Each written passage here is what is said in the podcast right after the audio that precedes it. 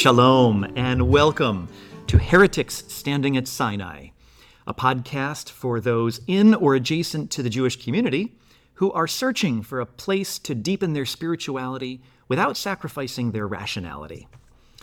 I'm Rabbi J. Tel Rav, and each week we have a conversation about new ways to exist in the world as an intentional presence and looking for ways to make our lives mean something. Whether you have been exploring Jewish spirituality for years, or this is your first time considering it, we're glad you're here.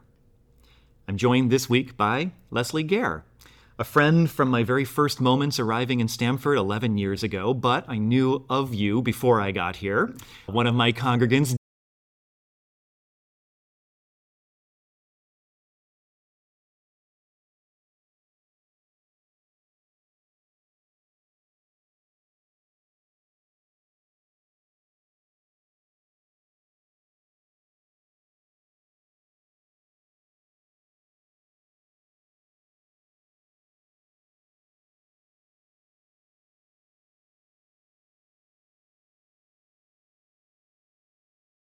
of Julia and mine consistently since we've been here. You are a remarkable human, and I have enjoyed every conversation. So, when I cornered you and suggested that we have this, this conversation together today, you were a little reluctant because you're humble, but I'm so glad you said yes. So, welcome, Lesley. Thank you. I'm glad to be here. Me too. Well, I'm just going to suggest that we open up the way we do in other episodes. I'll just invite you to share a few thoughts with an open ended question of tell us about your journey. Tell us how you come to be at this point in your life and what you're thinking about these days. I have no clue how I, I'm here. I'm a triangulator. I know where I start, I know where I want to go, and I'm in the middle, and hopefully I'll find my way there. Um, but I started out in New York, Manhattan. My parents were married by Stephen Wise. Hmm. I grew up in an, a religious home, had no background whatsoever. My girlfriend, when I think we were about 15, said she's going to be confirmed at Emanu-El. So, of course, I went home to my mother and father. I said, I want to be confirmed. And I went to Free Synagogue, and that was my first experience. Hmm. Rabbi Klein did the service, and I don't remember him teaching me so much as I remember Professor Binder mm. and his voice. So to this day, when you say Kadosh, Kadosh, I am up on my, not because of any religious training, but because of the connection with him. Wow. So, do you remember the um, the essence of the religious experience that those two men communicated to you? Was there content there, or was it more of a in your memory? Is it more of an emotional uh, it's connection? Strictly emotional. The I remember more um, be feeling connected to Professor Binder. Mm, mm. It's interesting to think about you coming out of a, as you described it, an a religious environment, and then walking yourself into an explicitly religious environment, and uh, and what that must have been like for a 15 year old. It's quite remarkable. It was. It was. It certainly was. You mm. know, and here I am now. Mm. Uh, spin the clock forward. I moved to Pound Ridge with my former husband. He knew friends who were at Sinai, and that's why we joined. Uh-huh. Uh-huh. So here I am. And what about between confirmation and Sinai? Was there a connection to, for you to no. organize religion? No. No, occasionally we'd go with my former in-laws, mm-hmm. and they were out on Long Island, the Five Towns. Mm-hmm. And what about spirituality? Would you describe yourself as someone who's spiritual? Um, no, I would have to say I was a very selfish brat growing up. And um, I was married at 19, had two babies by the time I was not quite 22. I was totally involved with trying to parent as an only child and trying to figure out my way through life. Mm-hmm. So, wow. And in a difficult marriage, mm-hmm. and during the time of women's lib starting. Mm-hmm. So. What about today? Would you describe yourself as someone who's spiritual today? Absolutely. Where no did that question. Where did that begin to take shape? Um, I have goosebumps when you ask me that. I remember being in Israel the first time. We went because it was Christmas and the flights were cheap. And um, we were fortunate enough to take a Jeep trip into the desert. And that's, it, it just transformed me. Wow. Um, we're there with, with all the sand and irregular shapes that I couldn't identify. But looking up at the sky, uh, which was larger than the earth, and having a very metaphysical sense of I'm, I'm smaller than an insect and just about as important. I have to imagine that just about every listener can relate to that. There's something about putting ourselves in our place, uh, especially for someone who might have described herself as a self-centered brat, uh, to to step beyond that is such a profound and common experience. Beautiful. Well, you and I are going to take a look today at a letter from the fictitious Reb Yerachmiel to our beloved Aaron Herschela. And he's going to be ta tackling the idea of Torah. And I have said this about almost every letter till now. This one might be my favorite. This feels to me like one of the most important messages. And you and I will get more into it as we as we dig in, but I just love this letter. And what you said to me as I walked up today indicates that you also found a lot of important messaging in there. So let's start with a blessing and then we'll get into the material. Baruch atah Adonai Eloheinu melech haolam asher kidshanu b'mitzvotav v'tzivanu la'asok b'divrei Torah. My dearest Aaron Herschel, you are right to say there is much to digest in my last letter, and I will honor your request to move on to something a bit less abstract. Indeed, I'm happy to discuss your next question and investigate with you the nature of Torah. As you know, we Jews use Torah, which means teaching, in many ways. It refers to the five books of Moses, what we call the Chumash, from chamesh, the Hebrew word for five. We say Torah when we mean the complete Bible. We even speak of a given rabbi's teaching as Rabbi so and so's Torah. I will restrict my thoughts to the Torah as Chumash.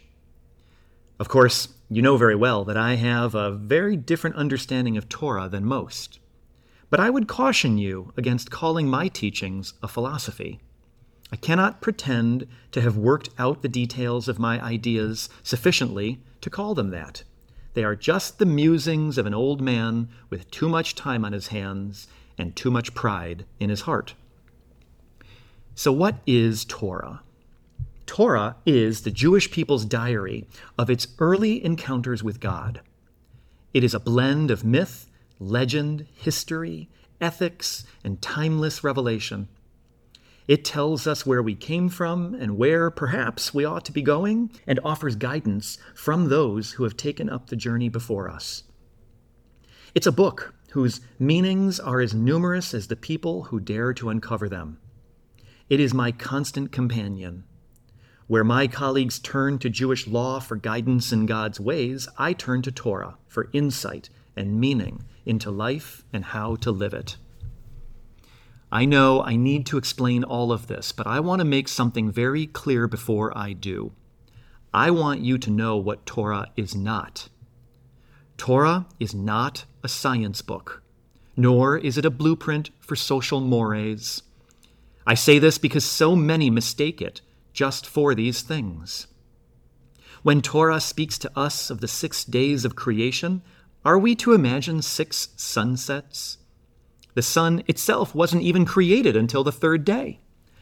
When Torah says we are to murder a rebellious child, are we to take that as the highest expression of human values? Of course not. We have to read Torah in the context of its time and its culture so that we can free the timeless message that is meant for all times and all peoples. Thank God, we Jews have never restricted ourselves to a literal interpretation of Torah. We've taught for centuries that each word, each letter, has multiple meanings and at least four levels of interpretation. There is Peshat, the surface reading of the text. There is Remez, the allegorical reading.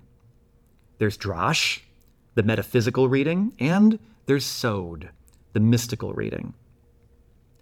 While no reading can violate the plain sense of the text, that is to say, we cannot argue that God planted a rose bush rather than a tree at the center of Gan Eden, the Garden of Eden. But we are free to explore the many dimensions of just what Eden and the tree might mean for us in our time and circumstance. It is this freedom to interpret that keeps the Torah alive, and it is the Torah's capacity to speak to us in our time and circumstance that keeps us in dialogue with it. While Torah may reflect the science and morals of its time, it is not meant to be a book of timeless scientific truths nor moral values. What it is is a blending of myth, legend, history, law, poetry, and timeless wisdom. What are the myths of Torah? The stories of Genesis, from creation to the call of Avram Avinu, Abraham our father. These are wonder tales of the earliest humans. Are they true? Yes. Are they factual? No. Myth is often the poetic expression of deep truth. Myth is meant to be read over and over again, knowing that each time you read it, you'll find something new in it. A myth is a kind of mirror reflecting the unconscious truths of your own life back to your conscious mind. Myth should be read and honored as great tools for self knowing, but to insist that they are historical fact is to twist the mirror and distort the message. Legend refers to the stories of our ancestors, from the call of Abraham to the birth of Moshe, our teacher, Moses. These, too, are true, even if they're not historical fact. The message of these legends has to do with the way we are to conduct ourselves in the world. Does it matter if Abraham really argued with God over the fate of Sodom? Not at all. What matters is that Abraham dared to hold even God accountable to the principles of justice. It says in Genesis, Should not the judge of all the world do justly? Do you know what a revolution that was in human thought?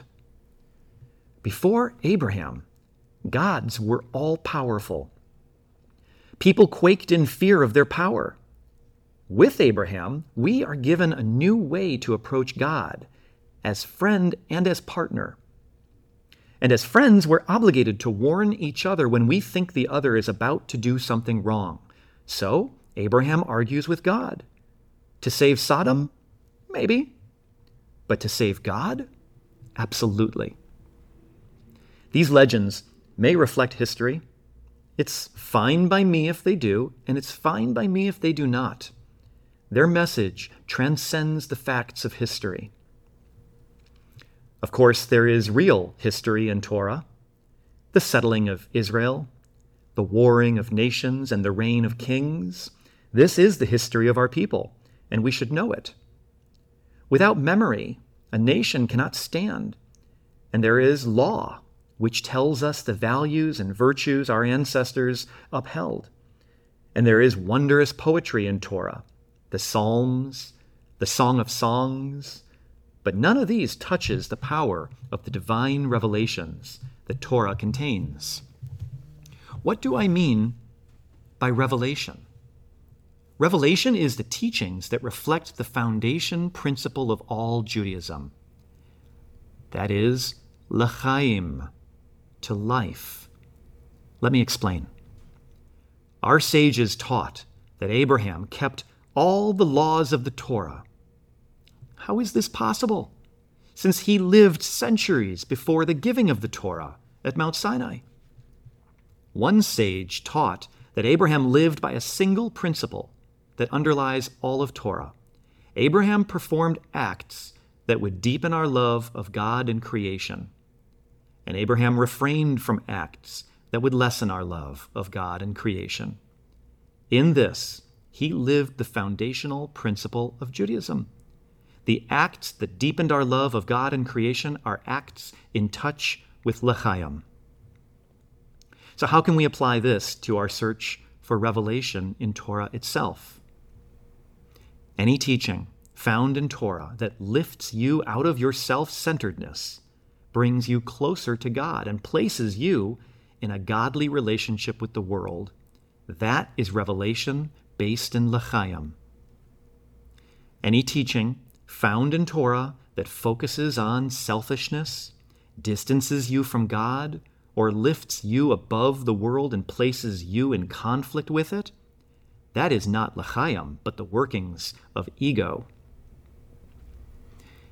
If you are paying attention, my dear Herschela, you will realize that what I am saying is not for the timid. Torah is not from God, but from human beings. It contains divine wisdom, but also human folly. The wisdom is the voice of God's love and speaks for the principle of L'chaim. The folly is the voice of human fear and speaks for the principle of death, violence, division, exploitation, and the rest of the madness that we humans can inflict upon one another.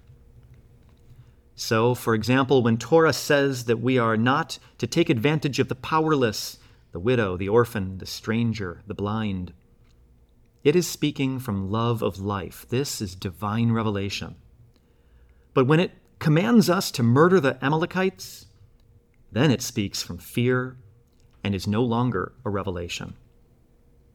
So when it comes to God's commands in Torah, you must be very careful to discern which are l'chaim and which are not, which speak from love and which speak from fear. Only the words of l'chaim and love can be counted on as timeless revelations of God. The rest are the madness of ego masquerading as God. Please do not imagine that I am suggesting you ignore the ego's Torah, the Torah that speaks from fear. This would be a terrible error. All of Torah is to be studied, but for different reasons. Study the Torah of love to learn how to act. Study the Torah of fear to learn how not to act. Both Torahs speak to you because both love and fear are a part of you. Honor the first by imitating it. Honor the second by recognizing it in yourself and then controlling it. I wonder if I'm making matters clearer or more confusing for you. You will tell me, I'm sure. But before I close this letter, let me answer two other questions that may be on your mind. Why and how are we to study Torah? Why study Torah? Study Torah because it mirrors the whole spectrum of human truth and behavior, from the most sacred to the most sinister. Study Torah because you can see in the violence of our ancestors the evil of which you yourself are capable. Study Torah because you can see in the saintliness of our ancestors the spiritual heights to which you can aspire. Study Torah because you can see in the sorrow and repentance of our ancestors the way to correct error by living justly and with compassion. How to study Torah. Read the myths for grand themes that they convey. Read them as if they were dreams you dreamed the night before. See yourself in the myth and the myth as a map of your life. Ask yourself how the myth sets a course for godliness, and see if you can align yourself with its compass. Read the legends for the personal virtues they embody. While not every hero and heroine in the Torah is a saint, each speaks in his or her own way to the struggles of living a life devoted to godliness. See in their lives hints as to how to live your life. Their deeds instruct us, even when they do so by making plain the evil that we need to avoid. Read the history for the civic values upon which our ancestors' society was based. Here, too, there is good and evil. Here, too, we find great leaps forward to godliness and equally great falls into wickedness. Be clear as to which is which, and honor them both by embodying the first and working to control the second. Read the law for the principles it sought to embody. Do not accept the law as binding simply because it was once so. Ask yourself if it furthers the principle of l'chaim or not. If it does, find a way to adhere to it, in spirit if not in letter. And if not, note it for what it is and do not become entangled in it. Read the teachings for those timeless truths that speak to all humankind. Again, not everything in Torah is true or holy, loving or kind. Much is false, fearful, violent, and even cruel. Do not flee from the negative or seek to hide in the positive. Listen to the wisdom Torah contains. Just be careful to follow the path of love, even as you work to curtail the dictates of fear. Bishalom, in peace. And all the rest is commentary. Oh my God. Oh, that's so great. All the rest is commentary. Right. And do you remember who said it? Hello. Yeah, exactly. That's the, the story of someone coming and challenging both Rabbi Shammai and Rabbi Hillel to uh, basically refine the Torah down to its essence. And one is insulted at the suggestion that Torah can be refined. And the second, Rabbi Hillel says, What is hateful to you, don't do to anybody else. All the rest is commentary. Now go and learn it. And you just, you perfectly put your finger on it. That's what uh, Rabbi Yerachmiel just did. He refined it down to l'chaim. I love it. I'd like to start in the middle Mm-hmm. because that's where I think that's the beginning for me. When he says, Torah is not from God, but from human beings, it contains divine wisdom, but also human folly. Mm-hmm. So this goes back many, many, many years for me. Where did God come from? Who created God? God created man, but who created God? So my sense is, and I said this in humbleness, mm-hmm. Eve was the first one who took a bite for wisdom, and perhaps in that moment there was a spark of wisdom that she experienced and recognized yes, we can lord over animals, but who is over us? Who is going to help us lead a good life? Mm-hmm. We're not omniscient. We're, we don't see everything. We're not all encompassing. We don't live forever. There has to be someone there. There was a sense of humbleness mm-hmm, mm-hmm. that she wrapped around her question. sounds to me almost like you're describing a spoiled brat who lives in in a self-centered experience of of Eden and then, you know, taking a bite of the fruit is almost like I don't know, being in a desert or something and suddenly seeing it with perspective and putting herself properly in the order of things. And in that moment of revelation, Eve opens up humanity's ability to see beyond their, their own small selves. Yeah. So God is a manifestation of a figment of man. Mm-hmm. Mm-hmm. That's where it starts. Yes. I'm very comfortable with that. In, in, not, not just that, I, I am very comforted by that. You and I both have family members who were born into the world that you and I inhabit today and found their way into a more traditional experience of the world. And I'm thinking about my cousin and how hearing these words, Torah is not from God, would be very upsetting. It'd be very hard. And this is an interesting conflict that religion sets up for us. Uh, if everybody, frankly, if everybody could pick one approach and stay in that same space, we'd be fine. If the whole world read the text in a fundamentalist approach, we'd be fine. But when we come at it from very different places, it makes it so difficult to discuss. And so when we're when we're approaching Torah the way I think you and I share, it leaves me unsure how to even have the conversation with my cousin because I don't know he'd know what to do with this. Right. You agree to disagree and you talk about other things. Yeah. Yeah. Yeah. And we're doing that a lot these days in the world, aren't we? About topics ranging far and wide, just agreeing to disagree and talk about other things. Yeah. Uh, that's yeah. that's exactly right. There was something that you mentioned that reminded me until I heard you and Cantor Micah last week. I thought there was a theme through the whole book of duality. Uh, whether it was good or evil, or it was um, Yesh and Ain, and there were a couple of others. But you clearly gave me the aha moment, of course. It's not one or the other, it's a continuum. Mm-hmm. It's on a line of a continuum. And mm-hmm. that has me feeling very good.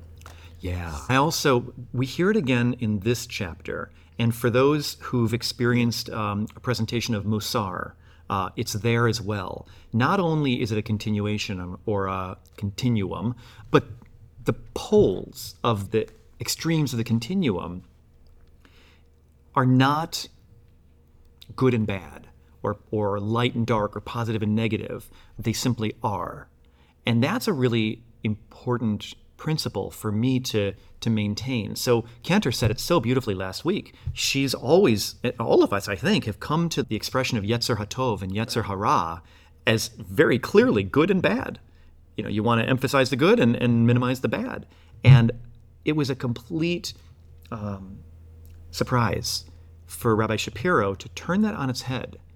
It shouldn't have been a surprise because I know that that envy and pride are not bad.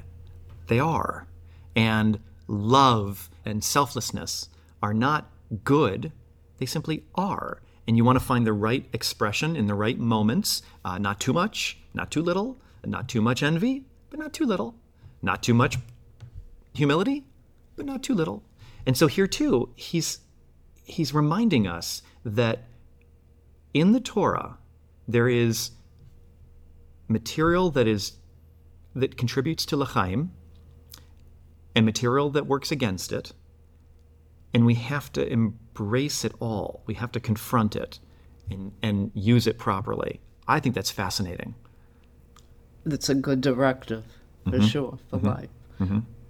what what do you think of this um, approach also that both are needed both ends of the spectrum are needed if you only had good and people were trying to perfect it, I would wonder whether that would lead to a, a dystopia. Yeah, because what would, if, if you had that happening, it would inevitably lead to what I was hinting at before, which is one unified system without room for other perspectives. Yeah. You know, if if my version of utopia were to take shape, my cousin would not be happy there. It would not be good for him. It would not be good for much of the world. So something that I think you just said really really made me happy. You said that with the presentation of the continuum needing both poles of the extremes that that gave you comfort. I think there's a lot of preconceived notion about religion and religious teachings, fundamentalist truths that have been delivered to us through all the mechanisms that existed. We teach our kids a whole bunch of material and we deliver a, a very frontal, concrete system of understanding. What I think is so valuable about Open Secrets and Rami Shapiro is the willingness or the commitment to help people unlearn some of those concretized and constraining ideas. When they don't fit with their worldview, they, they feel tension. They either have to leave religion behind because they believe it's not true, or they have to throw themselves in and become fundamentalist about it.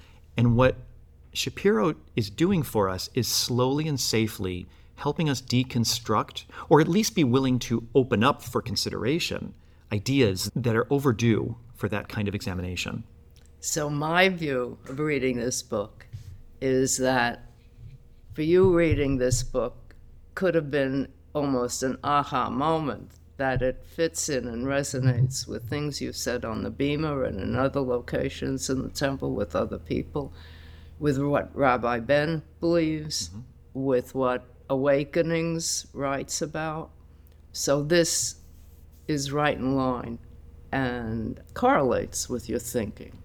With that said, at different ages, you know, we can grab hold of information. You can't teach this in its form to young kids. So it has to be diluted down. God is timeless. There was a message from last century, there's a message for this century, there's a message for centuries way, way before. Mm-hmm.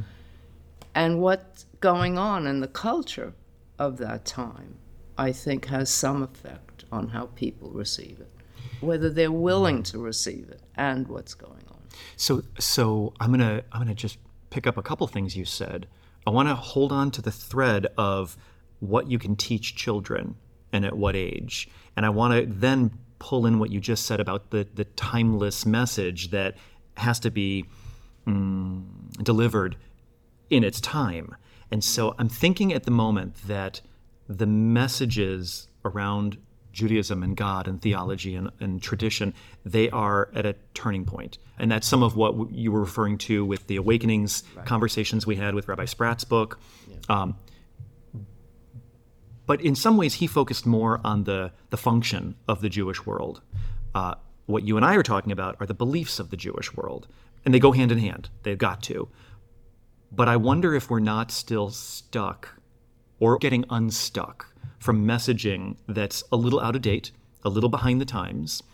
And if I think about the way we talk to our children in religious school today, I wonder how it would sound different if we could really get a good aggregate message of what the kids heard in religious school yesterday morning at Temple Sinai compared to what the kids at Temple Emanu-El in New York City were hearing, uh, you know, when you might have been sitting in those classrooms as a seven-year-old, uh, compared to what the kids were hearing in the Cheder of 200 years ago.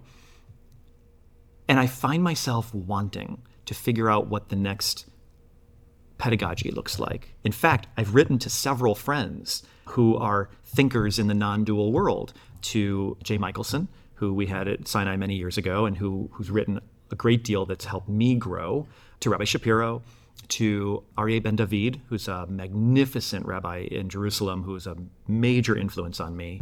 I've written to them and said, who out there is writing curricula for the future non dual Jewish communities? Because I, you and I both know little kids are incredibly spiritual and they get it. And what would it look like if we didn't have to unteach some of the baggage? It would be really interesting. I've played with it with my own children, and they definitely have a sense of spirituality that is in that realm of non duality. So I wonder what's possible in, in the classrooms of religious education. That's a very exciting question. And I go back to the book when Yerachmiel says, um, I'm not a philosopher at the beginning. Mm-hmm. But I think, you know, he's saying that out of humbleness. Mm-hmm. I don't know, because of the way I believe, how you separate religion, philosophy, and spirituality. Mm-hmm. I think they are all connected. I so agree. And I think so many people artificially seek to separate them. And there's a lot of psychology behind doing so. It is why people say, I'm spiritual, but not religious, because they're trying to separate the two. Right. Religion, as they understand it, has failed to meet their needs. When, so, another piece is when I first came to Sinai, it was Gates of Prayer. I remember going through the committee meetings, going through the whole process disenchanted with it, going to change. So now we have a new Siddur, and we're going through the same thing again. Becoming disenchanted with it? No, no, a change. Uh huh. Not with the Siddur specifically, Yeah. but where we are Yeah. in practice. Yeah. You and I can So- can effortlessly think of a couple of examples where we've decided to change the words of the Siddur because they no longer met our needs. Hmm. I was at a that, that's why um, I'll I'll go back to who birthed God, and I'm giving Eve some credit for that. So I'll throw this as why not give her credit for it? why not? I love that. I, think I mentioned the expression last week, Hiddish, uh, from the, the word Chadesh, or um, uh, new. So a Hiddish is a new idea. You gave me a Hiddish this afternoon when you suggested that when Eve took a bite of that fruit, the wisdom that came along with it opened her eyes to the reality that she had occupied and not appreciated, which includes the birth of God. And I think that's such a beautiful frame. So, yes, let's give her full credit. I'm very comfortable with that. Go for it. Yeah. So that brought me to Revelation, and you can have it with a capital R from God mm-hmm. or a lower one. And what occurs to me is when you have Revelation, you are revealing something, but it's almost like the tree in the forest. It has to be received, mm-hmm. right? Mm-hmm. So you have revelation, you have it received, and then it must be remembered. Mm-hmm. So this is all while I'm reading this. Oh. Let's go through my head. No, I love it. And then last week was in Israel was Yom HaShoah, right? So if we were in Israel and we were on the road, we would stop our cars we, when the siren rings. We would get out and stand silent for two minutes mm-hmm. in recognition and in memory of the Shoah. Mm-hmm. So there are two pieces of that. Mm-hmm. It's almost saying Kaddish for those who were lost. And in addition, it's a recognition, a memory of the ultimate evil in the 20th century. So let me try a heretical overlay on that. Um, Reb Yerachmiel says, if the stories of the Torah are true, fine. If they're not, I'm fine with that too. He's using them for other purposes. So, flash forward, let's say 2,000 years from today, and in our books, in our sacred books, there's going to be reference to the Holocaust, to the Shoah. And we're already hearing people, uh, hateful people, challenge the accuracy or even the act of the Holocaust in its entirety. So leave those hateful people aside for just a moment. What happens, what does it mean 2,000 years from now when the Jewish community, whatever that is, uh, is thinking back on the ancient history of this, this horrific exodus from Europe, uh, or however they choose to frame it? Will it matter if the Holocaust really happened or if it's just a memory that we hold on to in the same way that we hold on to an exodus from Egypt. And the details, there's truth there, but is it factual? Eh, who cares? You know, could you imagine people saying that about the Shoah?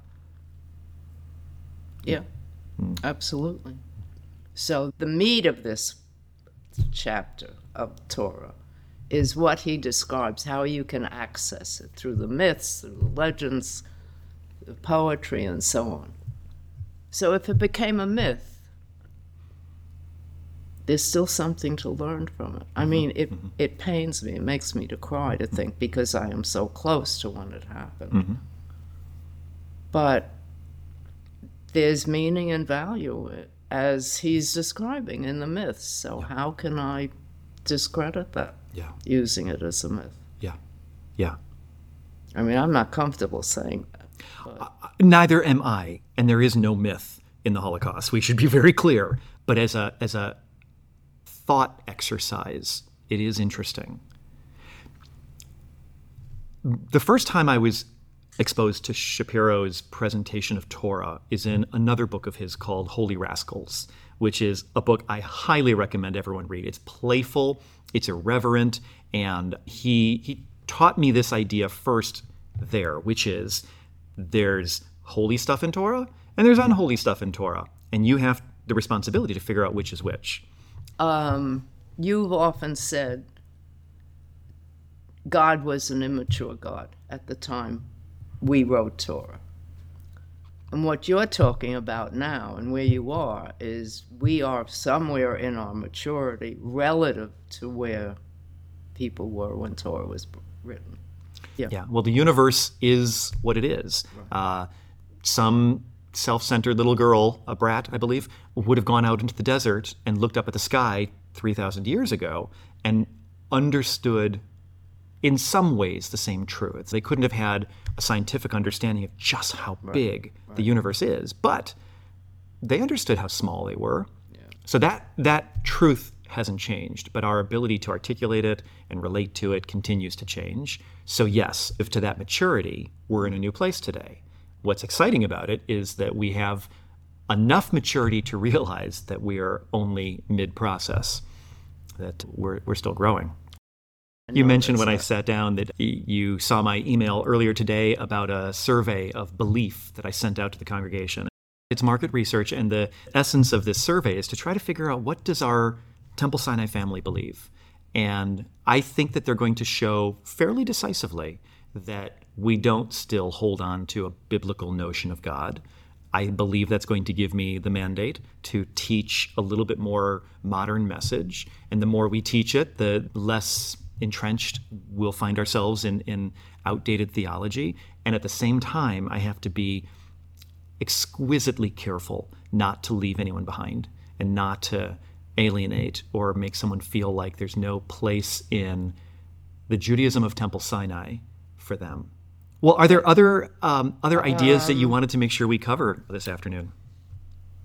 I think, you know, he says at the first place, this, it seemed to me that this letter was written specifically with a beginning, a middle, and an end that I didn't sense in the others. I also sensed in this a passion in how he was presenting the information mm-hmm. that I didn't pick up Yeah.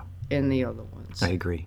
And it was longer than the previous letters. I was looking how many pages. Yeah, absolutely. He had a lot to cover. And just like I was saying earlier, that there's a necessity, if we're going to be able to explore these new ideas, there's a necessity to either unlearn the, the transmitted wisdom of our childhood, or at the very least, recognize that it's okay to open it up for exploration and, and examination. And so the beginning of this chapter is him saying, let's start with talking about what Torah is not. And I think that was important. That was him saying, I don't claim that Torah is a science book or a history book. So let's leave that off the table. Then he can get into the ideas of, of the meat of this chapter. So there he is presenting one of the two ends of the continuum. Mm-hmm, mm-hmm. And this is so very important. The passion you described is so very important to him because without the authority to honestly talk about Torah for what it is, we will get stuck. If we want people to grow through this moment in their spiritual place, they have to have the permission to, to say, no, this part of Torah, this comes from the ego of men. This part of Torah, that's beautiful. Uh, And you use the word growth, which I know is very special. And what he presents is all about growth.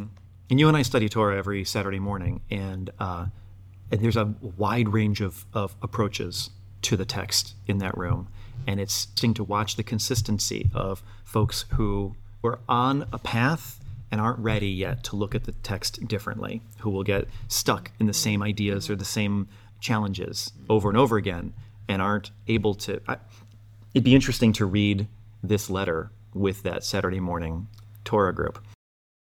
Oh, well, Lesley, this was a fabulous conversation. I'm so glad that you agreed to have this discussion with me. You brought even more than I knew to expect from you. And I'm so glad that everyone else joined us for this conversation as well. You can click below for a transcript of today's discussion, and you'll find some links to the materials that we've mentioned. Each week, I try to leave you with a, an idea to consider for our next conversation. The next letter is about mitzvot, commandments, and I wonder if you'll come with some sense of what it is that gives you the feeling of commandedness? What are you absolutely clear is not a choice for you in your life, but is your own commandment? If you enjoyed this conversation and you would like to be notified of new episodes as they come out, you can click on the subscribe button and most certainly be sure to share this podcast with anyone you know who would enjoy exploring spirituality too. But then after that, make sure that you reach out to them to have the conversation yourselves. And until next time, all you heretics out there, stand proud.